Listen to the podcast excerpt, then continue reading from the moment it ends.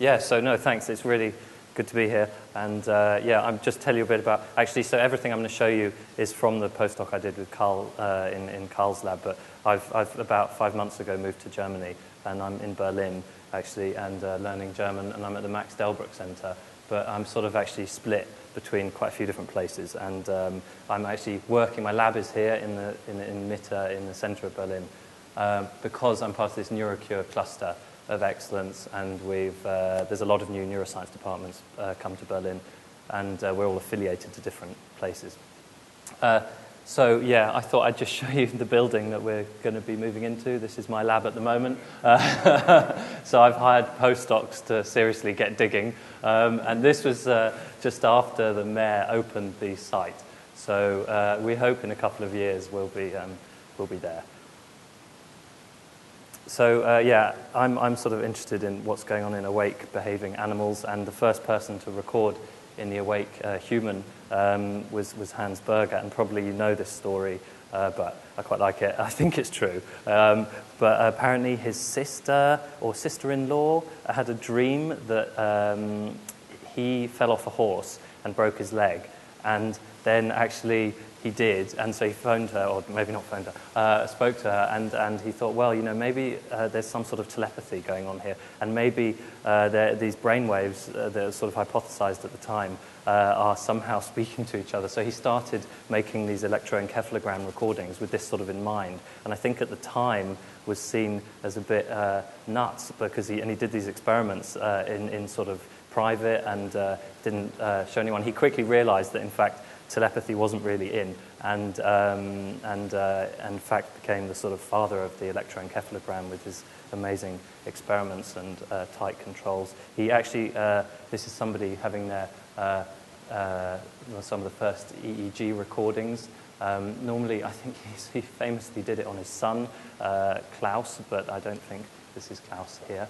Um, and these are some of the recordings that he made. So when uh, the patient's eyes are closed, we see these large, slow amplitude oscillations, the famous alpha waves. Um, but when uh, they opened their eyes and started actively looking around the room, um, we saw a reduction in the amplitude of these oscillations, and uh, we've got fast, small amplitude oscillations uh, in the EEG. And here's a change from one so called brain state to another, from the eyes open to eyes closed. So, this is something that uh, I was particularly interested in, um, and uh, I chose not to work on humans, but on the mouse and the whisker system. So, yeah, you probably realize this, but there's a number of reasons why I went to work on the mouse. Uh, yeah, as, as, we were saying, it's a mammal, there's lots of nice molecular biology, and um, when I was starting my postdoc, there were really suddenly techniques available where you could really record in awake and behaving um, mice, and this, so this was very attractive for me and um, work on, on, on mice. Um, the whisker pathway, the anatomy is particularly well known, um, and also there, and perhaps most importantly, there's a very nice quantifiable behavior. Um, so the mice actually actively move their whiskers backwards and forwards, and we can film this at very high resolution and then track the movement offline. Um, so this is just a cartoon of a, well, I think it's a mouse, but some people say it's a rat, uh, and I'm not 100% sure. But the, uh, so just to show you the whisker pathway, the, they normally live in dark holes, as you know, so the vision isn't so good, but they use the whiskers to build up a picture of the world, moving them backwards and forwards um, and uh, touching nearby objects. Um, the, the movements of the whisker here get transduced into electrical impulses, and these, these pass up the infraorbital nerve into the um, brainstem, then to the thalamus, and finally up into the cortex. And this is where I've been making most of my recordings in, uh, in the so-called barrel cortex that processes whisker information. There's also the motor cortex for whiskers over here, and this sends signals down to motor neurons that uh, drives whisker movement. Um, and importantly, for later on in the talk, there's, these, these nerves are separate. So, uh, so the, the, the, sensory nerve is separate from the motor nerve in the, in the, in the face of the mouse. Okay, so I've got some movies here of mice moving their whiskers. This has been slowed down a number of times, and the mouse is sitting on a platform over here, and this is in the dark uh, with infrared light. The mouse is reaching over a gap here, and, and he's trying to touch the platform over here with his whiskers. And he judges the distance um, of, of the gap uh, using his whiskers. And you can see they're moving backwards and forwards. Um, it's actually within a mouse around nine times a second, about they do each protraction and retraction cycle. You can see most of the time they occur in phase with each other on the left and the right side, but actually uh, not always. Um, sometimes left and then right. And it's now thought actually mice can uh, move individual whiskers to individual amounts, so they might have control over, over individual whiskers. Um, to make things easier for ourselves, uh, we actually trimmed the whiskers of the mouse so there was only one left, um, so we could track it more easily. You can imagine the whiskers don't all come out at this plane. They're actually some coming up, some down. Um, so we, we trimmed all of these ones and left one that sort of comes out here, and so it was just easier to film. Mice can actually do things with one whisker. So uh, we, we, I just got a video here of a mouse doing the same gap crossing task, but at real time this time, uh, just with one whisker, one whisker attached. Here he is feeling for the, for the gap over here, and then hop, there we go. Uh, maybe we have it again. Um, and uh, yeah, just to show you that mice can do things with single whiskers. Uh, here we've got a zoom in of, a, of, of the mouse also touching the, touching the platform with, with his single whisker. So before my experiments, I trim the whiskers, but um, this is only about an hour before recording. So it's not, I don't do this days and days before. So, um, yeah.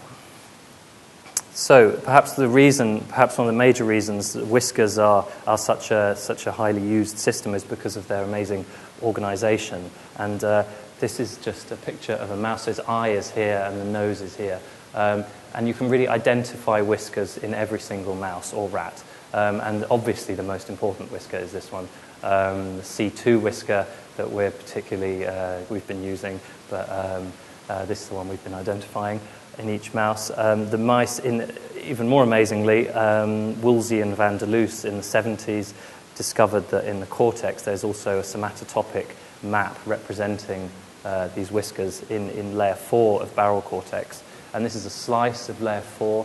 Um, uh, this has been stained with cytochrome oxidase, and you can see these, these dark spots appearing.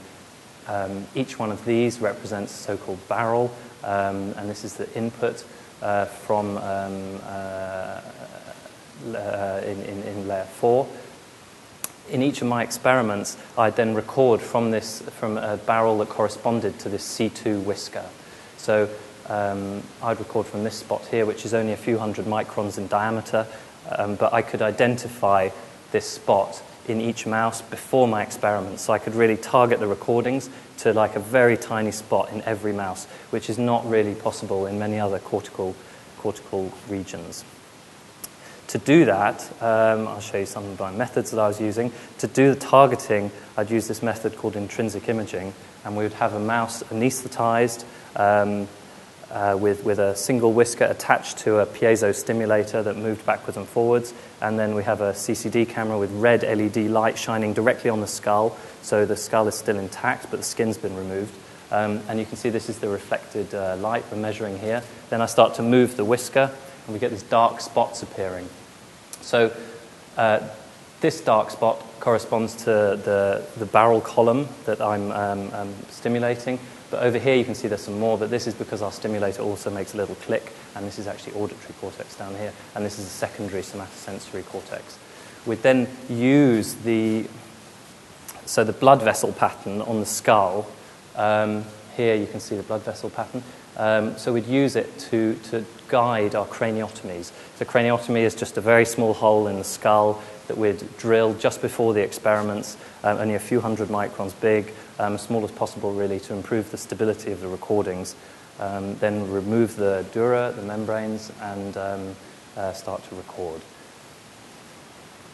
So this method actually is very reliable, and we really, from stainings of neurons, we know that we're really hitting the right spot in, in almost every mice, mouse. So as I told you, my mice are awake. Um, they're actually head restrained. Uh, they have a metal post uh, glued to the surface of the skull. And uh, then, over a period of two or three days, or maybe up to a week sometimes, they're habituated to sitting still here and you think they might not. Uh, and in fact, when I started, I thought they might not do this, but they do. Uh, and really, within uh, a few sessions, they sit uh, quite calmly for an hour or two, uh, long enough for us to get a recording. Um, during the recordings, we have a high speed camera above the mouse, and they uh, move the whisker backwards and forwards. And this is the behavior that I've been quantifying after, after each, each experiment. If anything's not clear, by the way, please, please stop me. okay? Um, okay, so I've been doing whole cell recordings, and probably most of you are aware of this, but they were, they're basically blind. So I'm going in the brain and then pushing down through the brain until I hit onto a neuron, and then I suck onto the cell and, and then go whole cell. And all of my pipettes are filled with, with, a, with a dye, and using this technique, I obviously record the intracellular membrane potential of the neurons. These are two neurons that I've stained during an experiment, and these are sort of typical cells that I'm going to show you I've recorded from in, in these experiments. These are the layer 2 3 pyramidal cells, excitatory neurons. Here I'm recording from the soma. These are all the dendrites and the axon, and this is the barrel here of the uh, C2 barrel column in layer 4. Okay, so what does a, a whole cell recording from um, this uh, cortical uh, layer look like um, in an awake mouse? Uh, here's, a, here's a typical recording. Um, so this is the whisker movement. Um, here we've got a protraction is up and retraction is, is down. Uh, this I've tracked after the experiment. Uh, this is a period of whisking. So he's just spontaneously started to move the whiskers backwards and forwards because he's interested in something maybe, but he's whisking in air, so there's no objects in the way, it's just moving through air.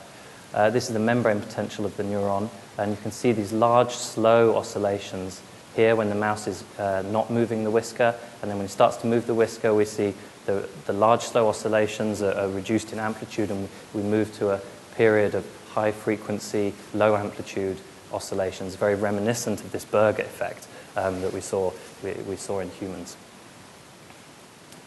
So, on top of these, this large uh, uh, depolarization here of the membrane potential, you can see there's small fluctuations of the membrane potential. And if you average from the peak here of each of these protractions uh, and take an average, you can see that the membrane potential is oscillating in phase with the whisker position. So this is very small. It's only 2 millivolts or 3 millivolts. And uh, the phase of this oscillation varies from neuron to neuron. But within one cell, the peak here is always very reliably at a certain phase of the whisker position. And we think this might be important in sensory coding. Um, but uh, more about that later. So these small oscillations here riding on top of this global depolarization. Um, I went on to make some sort of um, some combined recordings. So I, I, used the whole cell technique here. This is a neuron that I've stained. This is the recording here. Uh, then uh, I've got an LFP electrode, which is just my whole cell electrode filled with extracellular solution, and that's just stuck in the brain here. And then I've got an EEG wire under the surface of the skull. And the EEG wire records the global activity of many neurons. The LFP is a bit more focal, the local field potential recording, recording uh, the activity of um, s- some cells around here. And then I've also got my intracellular uh, whole cell recording. So, as you can see here, uh, you get the large slow oscillations when the whiskers are still, uh, and then there's this change in so called brain state when, when the whiskers start to move. Um, and this is reflected in the LFP as well. So this LFP has been uh, inverted, in case you're interested. But uh, the main point is that you also see this change in brain state in the LFP, and to some extent in the EEG, although the EEG recordings are not so uh, pretty, I would say. The main point is that there's a change in brain state in all these recording configurations. Uh, something that I haven't published but noticed, this sort of preliminary uh, data, um, is that in fact you see these changes in different cortical regions, not just in barrel cortex. So, in fact, over here in visual regions, you also get this change.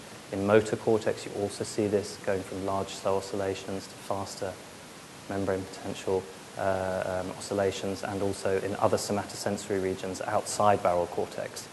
So it appears it's a, a global activation of cortex when the mouse starts to move his whiskers. uh, a common uh, theme that I read about uh, when reading about these brain state changes was that the neurons became desynchronized during this active state. So I just drew a little cartoon here just to help me. um, and what do I mean? Well, okay, the EEG is a sort of sum of all these uh, activity of all these uh, cells lying underneath. You can see here, perhaps in this, in this state here, they're all oscillating with quite large amplitude, and this generates a large amplitude EEG oscillation. But uh, then you could imagine people thought, okay, well, the reason we're seeing the reduction in this amplitude is because the neurons start oscillating out of phase with each other. And so the EEG signal is just reduced in amplitude. But of course, you could imagine there were different uh, things going on. You could imagine that, in fact, they are completely still in phase with each other, but they're just reduced in amplitude, or they're both. There's a reduction in amplitude of the signal in the individual cells. You can imagine a lot of different possibilities.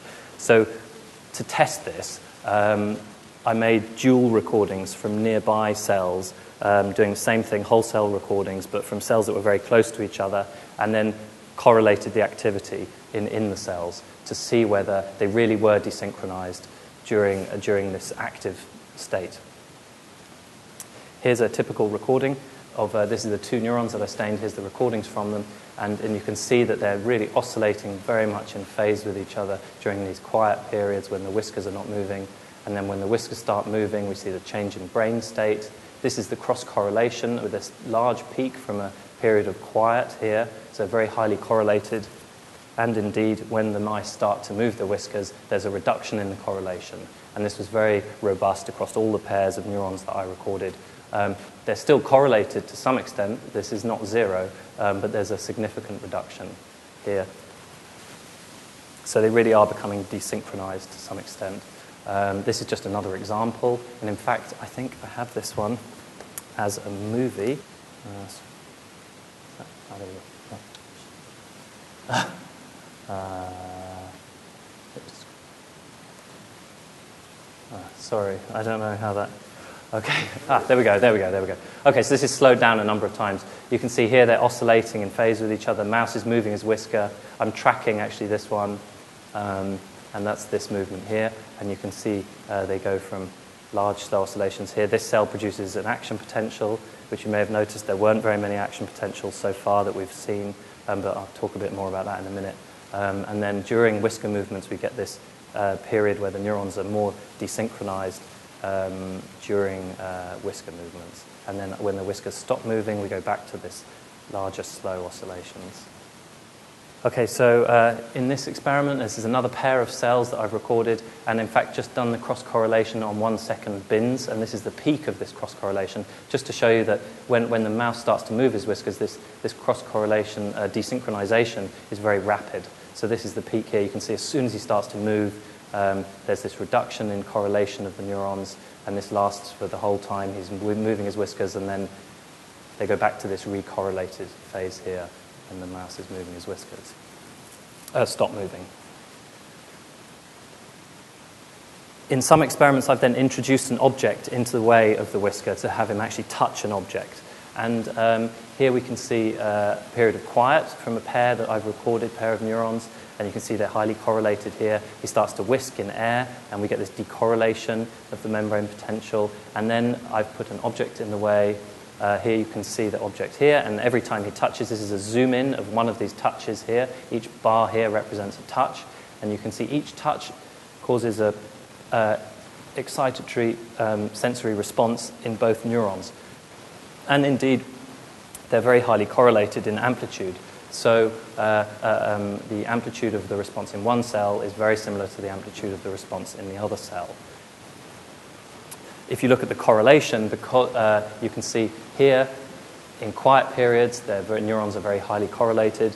Here, they're, they're much less so. But then during these periods of sensory processing, actually the correlation increases, mainly because we've got these large synchronous excitatory events. So, as I said, you've probably seen that there are not very many action potentials uh, that uh, we're recording. And in fact, this has been seen by a number of other labs doing imaging and uh, extracellular methods of recording, but uh, is quite different to the view maybe from um, some time ago uh, using metal electrodes. Um, and we think this might be because uh, the whole cell technique isn't biased towards sampling neurons that are firing. So when we go through the brain, we hit a neuron and we record from it. Whereas an extracellular technique might go through the brain and look for a cell that's firing because they can't see cells that are not firing. So we think this might in part be the result uh, why we see this difference in, in the numbers of spikes. Um, here I've just cut a uh, 10 second segment from a recording. Uh, so this is 50 seconds in total, and you can see this neuron fires one spike in 50 seconds. This is not unusual. Um, uh, here they're firing a bit more. In fact, the ones here, um, okay, I think, okay, I will come back to this. Um, uh, and this is just to show you that some cells, in fact, do fire action potentials quite a lot, but this is quite rare in, in the cells that I've sampled. And here's, here's the distribution here. The mean firing rate is, uh, is, is, is around less than once per second.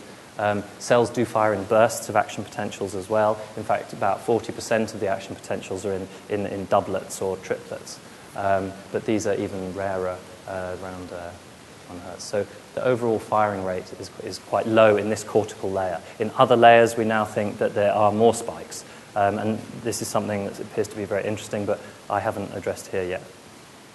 Uh, if we zoom in on a spike, um, this is a single spike here, single spontaneous action potential, uh, and this is a burst. You can't see it's a burst, but in this next, uh, I've zoomed in here on this one. You can see there's two, two spikes here you can see before every spike there's this large amplitude depolarization of the membrane potential. So the neurons, they don't fire very much, but when they do fire, they're triggered by very large uh, uh, uh, input.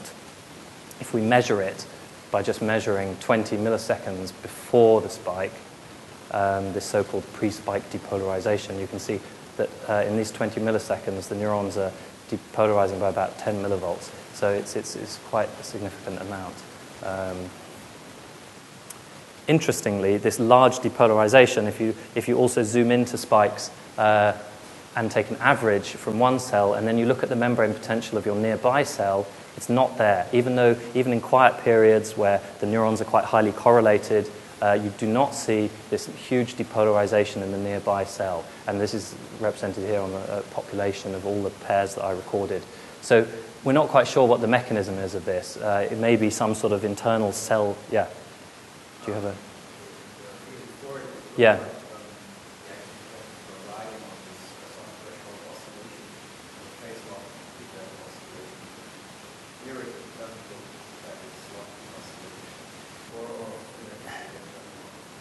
So uh, here, you mean this sort of oscillation?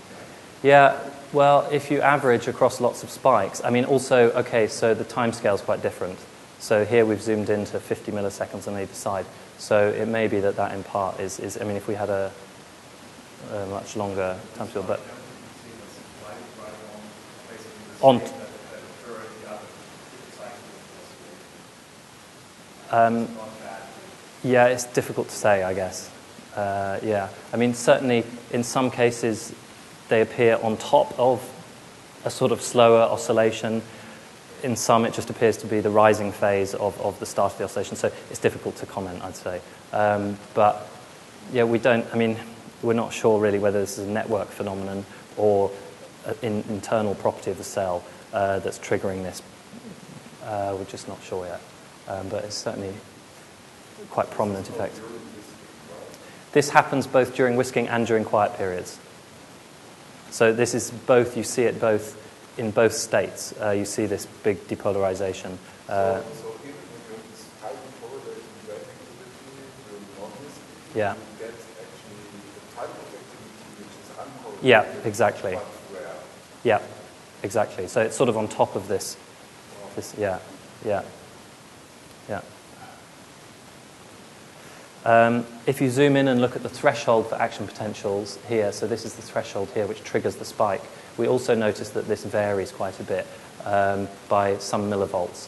Um, depend, and this seems to depend on the gradient of this depolarization uh, before the spike. So this has been seen, uh, noted before in cats, in anesthetized cats. Um, there's a, if there's a slow uh, gradient here, um, uh, you can see uh, the threshold is, is, is higher and then it's lower. So it seems that action, uh, you're more likely to trigger an action potential if you have fast synchronous input to a neuron. And here we've quantified this. Um, okay. So, yeah, actually, I'm going quite quickly. Uh, the, I'm now interested in what the mechanisms are of this brain state change. And uh, I guess uh, the first idea was that it could be uh, sensory feedback. So it could be that every time the mouse moves his whiskers backwards and forwards, um, sensory signals are picked up at the, at the, uh, at the, uh, at the whisker pad, and these come back up the infraorbital nerve, and these change the whole state of the uh, cortex. Um, or you could imagine that it's somehow internally generated. So either maybe a motor center that generates the whisker movement, or some other nucleus predicts the mouse is going to move and somehow prepares the sensory uh, cortex for um, expected lots of sensory input that's just about to come because he's moving his whiskers uh, and it's somehow internally generated. So, as a first step to, to tell the difference, I, I, I cut the sensory nerves here, the infraorbital nerves on both sides of the mouse here and here, and then I made the same recording. So if the brain state change is still there, then we know that it's somehow internally generated, and if it's gone, then it's sensory. Um, okay, this is back to the control recording with the nerves intact, and here you can see this, this, this, this uh, change in, in brain state, and when I cut the nerves, basically it's still there. Um, this neuron, in fact, is firing a bit more than usual, but uh, the, here you can see this change in brain state from large, slow oscillations to fast input. So this is not sensory. Um, in fact, when we, we did some analysis on lots of, lots of properties of the cells during these brain state changes, here you can see I measured the power in a certain frequency band, I measured the variance of the membrane potential, uh, the, the, the actual mean membrane potential, and the frequency of action potentials, and everything, there was no real difference between nerve intact and nerve cut, which is kind of surprising, especially when it comes to action potential firing, because it basically means that the action potentials mostly are not sensory. Even though we're in primary sensory cortex, you can remove the sensory nerve and, and, and there's still the same numbers of action potentials. Something did change, however, and that was this small amplitude oscillation on top of the overall brain state change. And when I cut the sensory nerves, this is basically gone. So this is another protraction triggered average here. I've averaged from this peak here and averaged the membrane potential. And you can see the oscillation when the nerves are intact, but when the, when, when the, uh, when the, when the nerves are cut, uh, the membrane potential is, is, is flat. So, work I've been doing recently. Um, uh, so we know it's not sensory, and then I thought, well, perhaps the thalamus is involved perhaps this relay station here, or so-called relay station for sensory input, um, is, is involved in generating this, this brain state change. But as yet, there were really very few recordings even from the thalamus in awake animals. Um, so we didn't really know what to expect. I've made some recordings uh, down there, and I'll, I'll, show you these, these now. Um, this is a typical recording, um, and in fact, we've got a number of cells now, and they all pretty much do the same thing. Um, and you can see um, the whisker movements here during a period of whisking. This is the LFP in the cortex, the barrel cortex. You can see this brain state here, this active state, and then when the whiskers stop, you can see these large slow oscillations. And this is an extracellular recording from a single cell in the thalamus that we, uh, is, is also processing whisker information. And you can see here that these thalamic cells are firing quite a lot during whisker movements. So something is causing the thalamus to fire quite a bit. I'm not exactly sure what it is yet. Um, but as a next step, I actually uh, tried to inactivate this spiking. So, and to see how this would affect the brain state change in the cortex. So I inactivate the thalamic input and then see how this changes this, this, this uh, change. And, and to do that, I had the same preparation. I had a recording in the cortex, but then instead of an electrode here recording uh, thalamic activity, I went in with a drug, uh, muscimol, that uh, activates GABA receptors and uh, silences neurons. So you inject this drug and it silences, silences these um, cells. So this is the preparation. This is my Muscimol injection in the thalamus, and this is my recording. This is first a local field potential recording, so this is extracellular, and here you can see this is before I've injected the Muscimol. Here you can see the state change from slow oscillations to fast. And here, after I've injected Muscimol, something really dramatic happened, and we weren't really expecting this. That we, we still had big oscillations, quiet periods, but then instead of this sort of state change that appeared to be lots of synaptic input, there was just a flat line. And in fact, I went on to make whole cell recordings instead of just extracellular recordings, and we saw it in whole cell recordings as well. So this is a, this is a control recording, and then you can see after I've inactivated the thalamus, it's very weird. There's basically no synaptic input at all during the period of whisking here once I've inactivated the thalamus. So it appears I removed this, this excitation from the thalamus and, and, and this completely removes this depolarization here. There's just only a few EPSPs you can see here, and the membrane potential is just completely flat. There are still some slow oscillations. They're, they reduced in, in frequency, um, so there's less of them than, than in the awake state, and they're sort of bigger, and they represent more, they're more like an anesthetized preparation, so you see these large slow oscillations. Um, still, some questions remain, okay? So we think the thalamus is really heavily regulating this, but what is triggering uh, the, the, thalam- the, thalamus to fire. Uh, I'm, I'm, not sure, but I'm thinking perhaps it's neuromodulators, which is why I'm sort of interested in neuromodulators at the moment. Um, it may not be, it might be other things. Um, but also, even once we've removed it, we still see this shutdown here. We still see some sort of change. So, what's, what's causing this? Uh, why is it still, why is it still uh, there's some sort of change? Okay, it's not the normal depolarization with some spikes and uh, synaptic input, but there's a complete shutdown of the slow oscillations. Um, and again, I'm sort of interested in why, what, what, what's the mechanism underlying this. So I don't know yet, so maybe I'll tell you in some years. Yeah, so I've actually gone quite quickly. But so in, in, in conclusion, uh, we've got uh, uh, the layer 2-3 cortical neurons undergo this change in brain state during whisker movements. Neuronal activity is very correlated when the mice are sitting still, but when, uh, when uh, they start to move their whiskers, the neurons uh, desynchronize um, and start to do different things.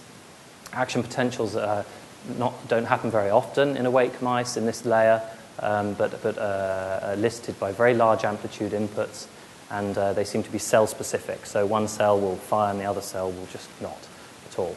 Um, the state change is certainly internally generated. The thalamus is heavily involved in regulating this state change, and we think that overall it might increase the sort of information capacity of the brain just at the time the mouse is trying to build up a picture of the world, it might somehow allow, because the neurons start to do different things. You could imagine if they're all doing the same thing, it might be difficult to code for lots of different sensory input. But with this desynchronization, this, we imagine uh, that this might improve the, uh, the, the overall information coding capacity